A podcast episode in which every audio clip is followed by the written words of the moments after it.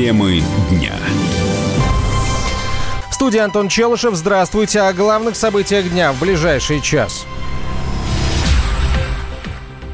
Следственный комитет возбудил уголовное дело после гибели двадцати пяти человек из-за паводков в Приангарье. Глава ведомства Александр Бастрыкин заявил, что будут установлены все э, должностные лица, проявившие халатность. Владимир Путин остался недоволен устранением последствий наводнения в Иркутской области. Президент посетил пострадавший район и пообщался с местными жителями, а также провел совещание с членами комиссии по ликвидации ЧС. Очень плохо организована информированность граждан. Ну, сами слышали.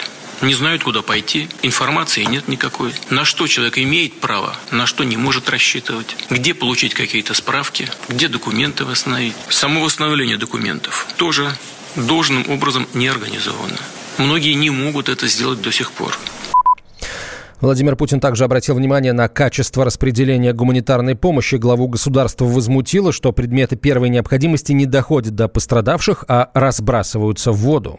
Вот говорили здесь коллеги о, о том, что люди со всей страны посылают, сопереживают, посылают какую-то поддержку, помощь, в том числе, ну и прежде всего гуманитарную.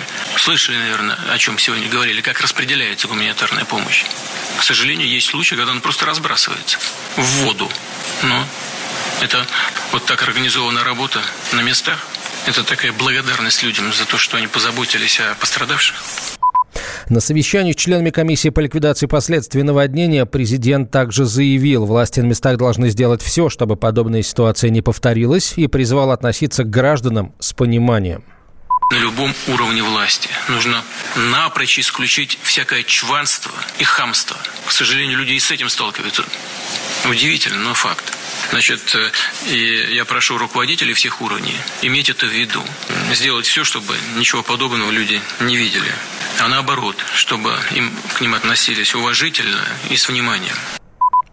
Владимир Путин подчеркнул, что ликвидация последствий ЧС должна быть закончена в максимально сжатые сроки. Накануне глава государства встретился с жителями города Тулуна, который больше всего пострадал от паводков. У людей была возможность напрямую обратиться к президенту страны. Мы можем получить эту, вот этих сто тысяч. За десять тысяч ходили, по два раза писали заявление. Сейчас уже пять раз это заявление написала. Ну сколько ну, можно? десять тысяч дали вам? Ну? Дали. Да. Они еще не всем а, а вот за полную трату имущества не дали? Нет. Да, сто тысяч? Нет. Нам тоже не дали, да? А, ну, в списках да. Нет, то еще что-нибудь. Да. А, а составили акт об утрате имущества? Составили. То есть все документы есть, а денег нет? Нету денег. Владимир Путин осмотрел пункт размещения граждан в Тулуне. Во время посещения одной из комнат, где проживают трое пострадавших, президент пообщался с шестилетним Матвеем Сафроновым. Дом его семьи был разрушен наводнением. Глава государства пообещал мальчику, что еще раз прилетит в Тулун и проконтролирует, как восстанавливаются дома. Садик только в сентябре пойду, первого сентября. Садик там, молодец. Да. Ты готовишься в садик идти? Да. Он утонул, но его ремонтируют. Я написала, она сказала. Ну, отлично. А, а что ты никуда не поехал? Ты поехала с мамой или с бабушкой? Ну, сколько детей еще нет? Ну, мы сейчас поедем за Тортиком и за Мамендемсом. Ну, после чая. А, ну это правильно.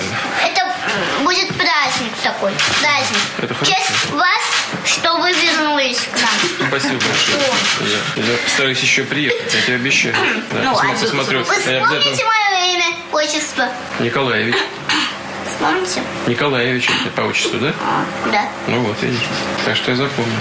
И обязательно приеду к вам еще, посмотрю, как, как не только детский сад, а как школа восстанавливает. Ты когда в школу ты пойдешь? Через год. Ну вот, видишь, значит, нужно готовить школу.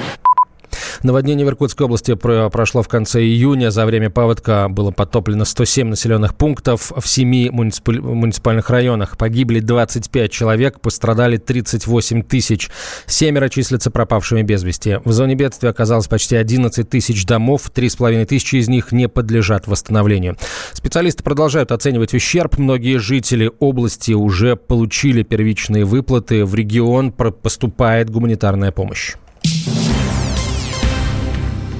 В Совет Федерации заявили, что Украина продлила арест журналисту Кириллу Вышинскому, чтобы обменять его на Олега Сенцова, который был осужден в России за подготовку терактов. Первый замглавы Международного комитета Совета Федерации Владимир Джабаров считает, что Киев боится отпускать Вышинского до парламентских выборов на Украине, которые намечены на двадцать первого июля. Освободить журналиста призвали в Организации по безопасности и сотрудничеству в Европе. Представитель ОБСЕ по вопросам свободы СМИ Арлем, Арлем Дезир назвал очередное продление ареста Вышинскому ужасным. Например, в прямой связи из Киева наш корреспондент Анастасия Матвеева. Она сегодня была в суде, где рассматривали дело журналиста. Анастасия, здравствуй. Как Добрый проходило вечер. Заседание? Да, ну была опять дикая давка журналистов, но на самом деле э, то, что Кирилла Вышинского сегодня не выпустят на свободу, ну, наверное, понимали уже все и практически с самого утра, особенно после заявления Зеленского о том, что э, Вышинского надо на кого-то поменять, в том числе, как сейчас сказали, на Сенцова. Вот. Ну, даже вот уже при подходе к зданию Подольского районного суда было видно, понятно просто по антуражу, что Вышинского не отпустят. Во-первых, не было националистов, не было представителей запрещенного в России правого сектора, террористической организации. Э, вся эта кампания была в минувший понедельник, ведь э, именно в понедельник, собственно, должно было заседа- состояться заседание суда по Вышинскому, но тогда один из судей, из коллегии судей, не пришел на заседание, объяснили, что на другом заседании, поэтому перенесли дело на сегодня. Но сегодня, я говорю, компания была совершенно другая. Во-первых, было очень мало полицейских. Ну, так десяток я насчитала. В понедельник их было, наверное, человек пятьдесят-шестьдесят. Стоял фургон с военными. Были националисты, то есть э, готовились провокации. Э, была омбудсмен Татьяна Москалькова, да, и все действительно ждали, что Вышинского выпустят. Сегодня было понимание, что его не выпустят, но э, вот как даже говорили украинские коллеги, журналисты, все думали, что, собственно, суд перенесет заседание, ну, на понедельник, потому что двадцать второго июля как раз истекает, истекал срок задержания Кирилла Вышинского под стражей. Ну и, собственно, думали, что да, сразу после после выборов в Верховную Раду его и отпустят. Ничего подобного. Конечно, мало кто ожидал, что суд примет решение оставить еще на целых два месяца Кирилла под стражей. Вот, совершенно, конечно, ужасное решение. Честно говоря, я вышла на трясущихся ногах просто из суда. Э, какой-то недоумок из соседнего здания орал свободу Юрию Деточкину. Э, народ ржал. Э, прокуроры, просто по-другому сказать не могу, пока судьи вышли на совещание. Совещались они тридцать минут, кстати. Э, прокуроры сидели в зале суда. Да, тоже просто, ну вот просто ржали, понимаете, даже нельзя сказать другое слово. Вот, все это было таким фарсом, очень тяжелым фарсом. Вот, ну поэтому через два месяца, собственно, э, суд опять э, состоится, но адвокат Вышинского уже сказал, что будут подавать апелляцию. А, Настя, еще раз, вот как местные СМИ а, а, отреагировали, вот они... они... Они были с теми, кто э, вот с твоих слов ржал, вот по твоей оценке, или все-таки они как-то, как-то более трезво, более здраво оценивали происходящее? А, ну, даже те, кто э, тут, в общем, и ржут, и не ржут, большинство, конечно, э, все понимают. Да, ну, украинские СМИ, они такие очень задорные, демократичные, вообще в суде там у них абсолютно бардак, вот мы там толпой влезли в этот зал заседания, практически, в общем, не смотрят у тебя ни редакционное удостоверение, ничего, все, конечно, понимают, что Вышинский не... виноват. Есть часть э, наших коллег, такие, ну вот, упоротые, другого слова я не могу подобрать, которые считают, да, конечно, там Вышинского надо судить. Они даже не так считают, что он виноват. Они понимают, что он заложник в этой ситуации, нужно, значит, как-то выгодно его обменять или наказать. В общем, показать России, какая она гадкая, мерзкая, хотя бы кого-то наказать. Вот такая есть позиция, да, даже особо никто не верит, что Вышинский виноват. Ну, а из тех э, адекватных людей, с кем я общалась, те, конечно, э, говорят, кто знает Кирилла лично, говорят, что он, ну, мало того, что большой профессионал, что он просто порядочный человек, что, конечно, никакой вины за ним нету, э, даже юридически, в общем, не подкопаешься, в общем, все все понимают, вот, но ржут, потому что, ну, не знаю, вот такой, такой веселый демократический настрой на Украине. Никто, наверное, не может себя представить на месте Вышинского. Вот. И, в общем, даже не совсем понимают ситуацию с ним происходящую, потому что, когда вот сегодня суд вынес решение, э, такой интересный был момент, журналисты Кириллу кричат, прям вот, ну, в здании суда, прям в зале заседания кричат: Кирилл, ну, вы этого ожидали? Он говорит: я ожидаю чего угодно, я ко всему готов, хотя, конечно, было видно, что э, к еще двум месяцам заключения, что он не верил, он к этому, конечно, не был готов, я думаю. Вот. И дальше журналисты спрашивают: а вы готовы продолжать работать журналистом? Хотя Вышинский уже в процессе заседания давал понять, что он хотел бы продолжить профессиональную деятельность. И вот объявляется, да, решение суда, на два месяца продлевается арест. И ему коллеги орут: ты готов работать журналистом? И он им отвечает: ребята, вы что, я, я вообще в тюрьме сижу, мне еще два месяца сидеть, какая профессиональная деятельность. То есть, ну вот это просто очень характеризует абсурд происходящего, то, что многие вообще не понимают, что происходит. Даже наши украинские коллеги, они тоже не совсем понимают, что происходит. А, Настя, спасибо. На прямой связи из Киева был наш корреспондент Анастасия Матвеева. Кирилла Вышинского взяли под стражу в Киеве в мае прошлого года. Журналисту объявили, что он подозревается в поддержке самопровозглашенных республик Донбасса и госизмене. Ему грозит до пятнадцати лет. Президент России Владимир Путин назвал ситуацию беспрецедентной, заявив, что Вышинского арестовали за его прямую профессиональную деятельность. Москва направила Киеву ноты протеста с требованием прекратить насилие над представителями прессы. Темы дня. В Тверской области проходит «Нашествие». В этом году фестивалю исполняется двадцать лет. В честь юбилея организаторы решили продлить праздник, устроив нулевой день в четверг.